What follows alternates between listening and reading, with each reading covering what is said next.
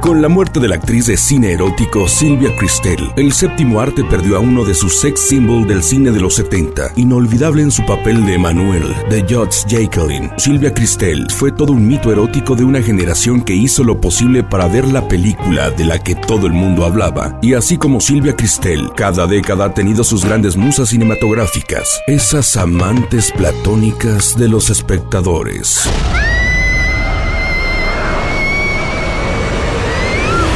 Partir de este momento, vivirás la magia del séptimo arte por tus oídos. En torno al cine, la fantasía y realidad harán que tu imaginación se desborde por tus oídos.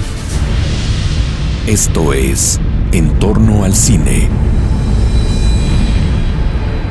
Para iniciar nuestro recuento de musas, ¿qué les parece si abrimos con la hermosa Marilyn Monroe, ícono del cine, mito erótico y ha inspirado a varias generaciones, tanto a hombres como mujeres? Hollywood ha intentado varias veces encontrarle sustituta, pero afortunadamente Marilyn solo hay una.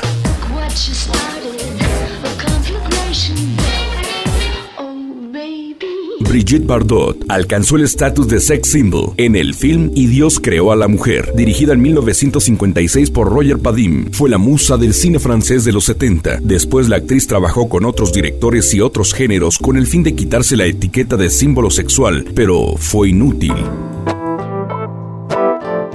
En 1960, Federico Fellini metió a Marcello Mastroianni y Anita Ekberg en una de las secuelas míticas de la Dolce Vita. La película fue prohibida en algunos países por considerarse obscena, lo que favoreció a la actriz sueca, pues se convirtió en mito erótico.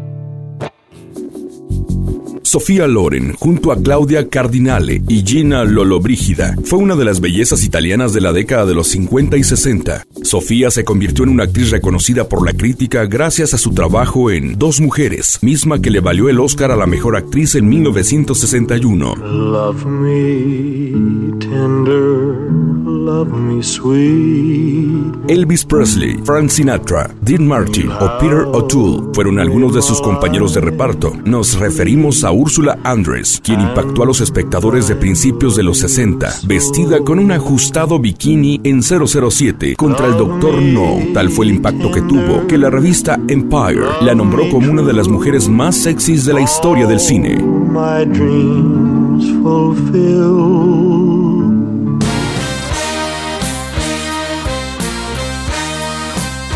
Los 80 tenían su representante en el erotismo cinematográfico con Nueve Semanas y Media, adaptación del cine de la novela homónima de Elizabeth McNeil, quien triunfó en gran medida gracias a la química entre Kim Basinger y Mickey Rourke. El striptease que hace Kim al ritmo de You Can't Leave Your Hat On de Jack Cocker es una de las secuencias más candentes de la historia del cine. Kathleen Turner protagonizó en 1991 Fuego en el Cuerpo, un drama de cine negro en el que la actriz dio vida a una mujer fatal que complicaba la vida de un incauto abogado. El cine negro, también conocido como film noir, gira en torno a hechos delictivos y criminales con un fuerte contenido expresivo y un característico estilo visual. Una película representativa de este género es El alcohol maltés de John Huston. Otra sexy actriz italiana es Monica Bellucci, que gracias a su papel en Malena de Giuseppe Tornatore se dio a conocer en Hollywood, iniciando con un breve papel en Drácula de Francis Ford Coppola, hasta alternar con grandes estrellas como Bruce Willis. A lo largo de su carrera ha explotado su lado más sensual, como en Matrix, y ha demostrado sus dotes de actriz, como María Magdalena de Mel Gibson. Otra Venus del cine es Sharon Stone, quien dio el salto a la fama gracias al personaje de escritora y psicópata en Bajos Instintos, película que puso de moda los thrillers eróticos durante la década de los 90. La actriz intentó repetir el éxito con Sliver, una invasión a la intimidad, pero no le fue nada bien. ¿Cómo es posible que un cruce de piernas haya tenido tanta repercusión?